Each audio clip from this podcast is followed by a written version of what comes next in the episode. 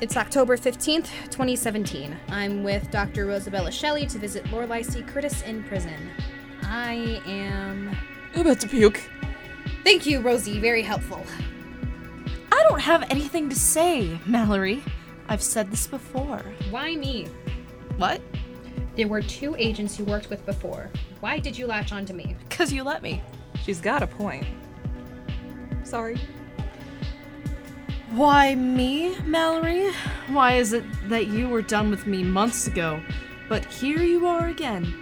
I think I know why, but I'm afraid I'm not as skilled as your friend over there is at feelings. You could have left me behind whenever you wanted. It would be better for you to walk away, even. Why won't you?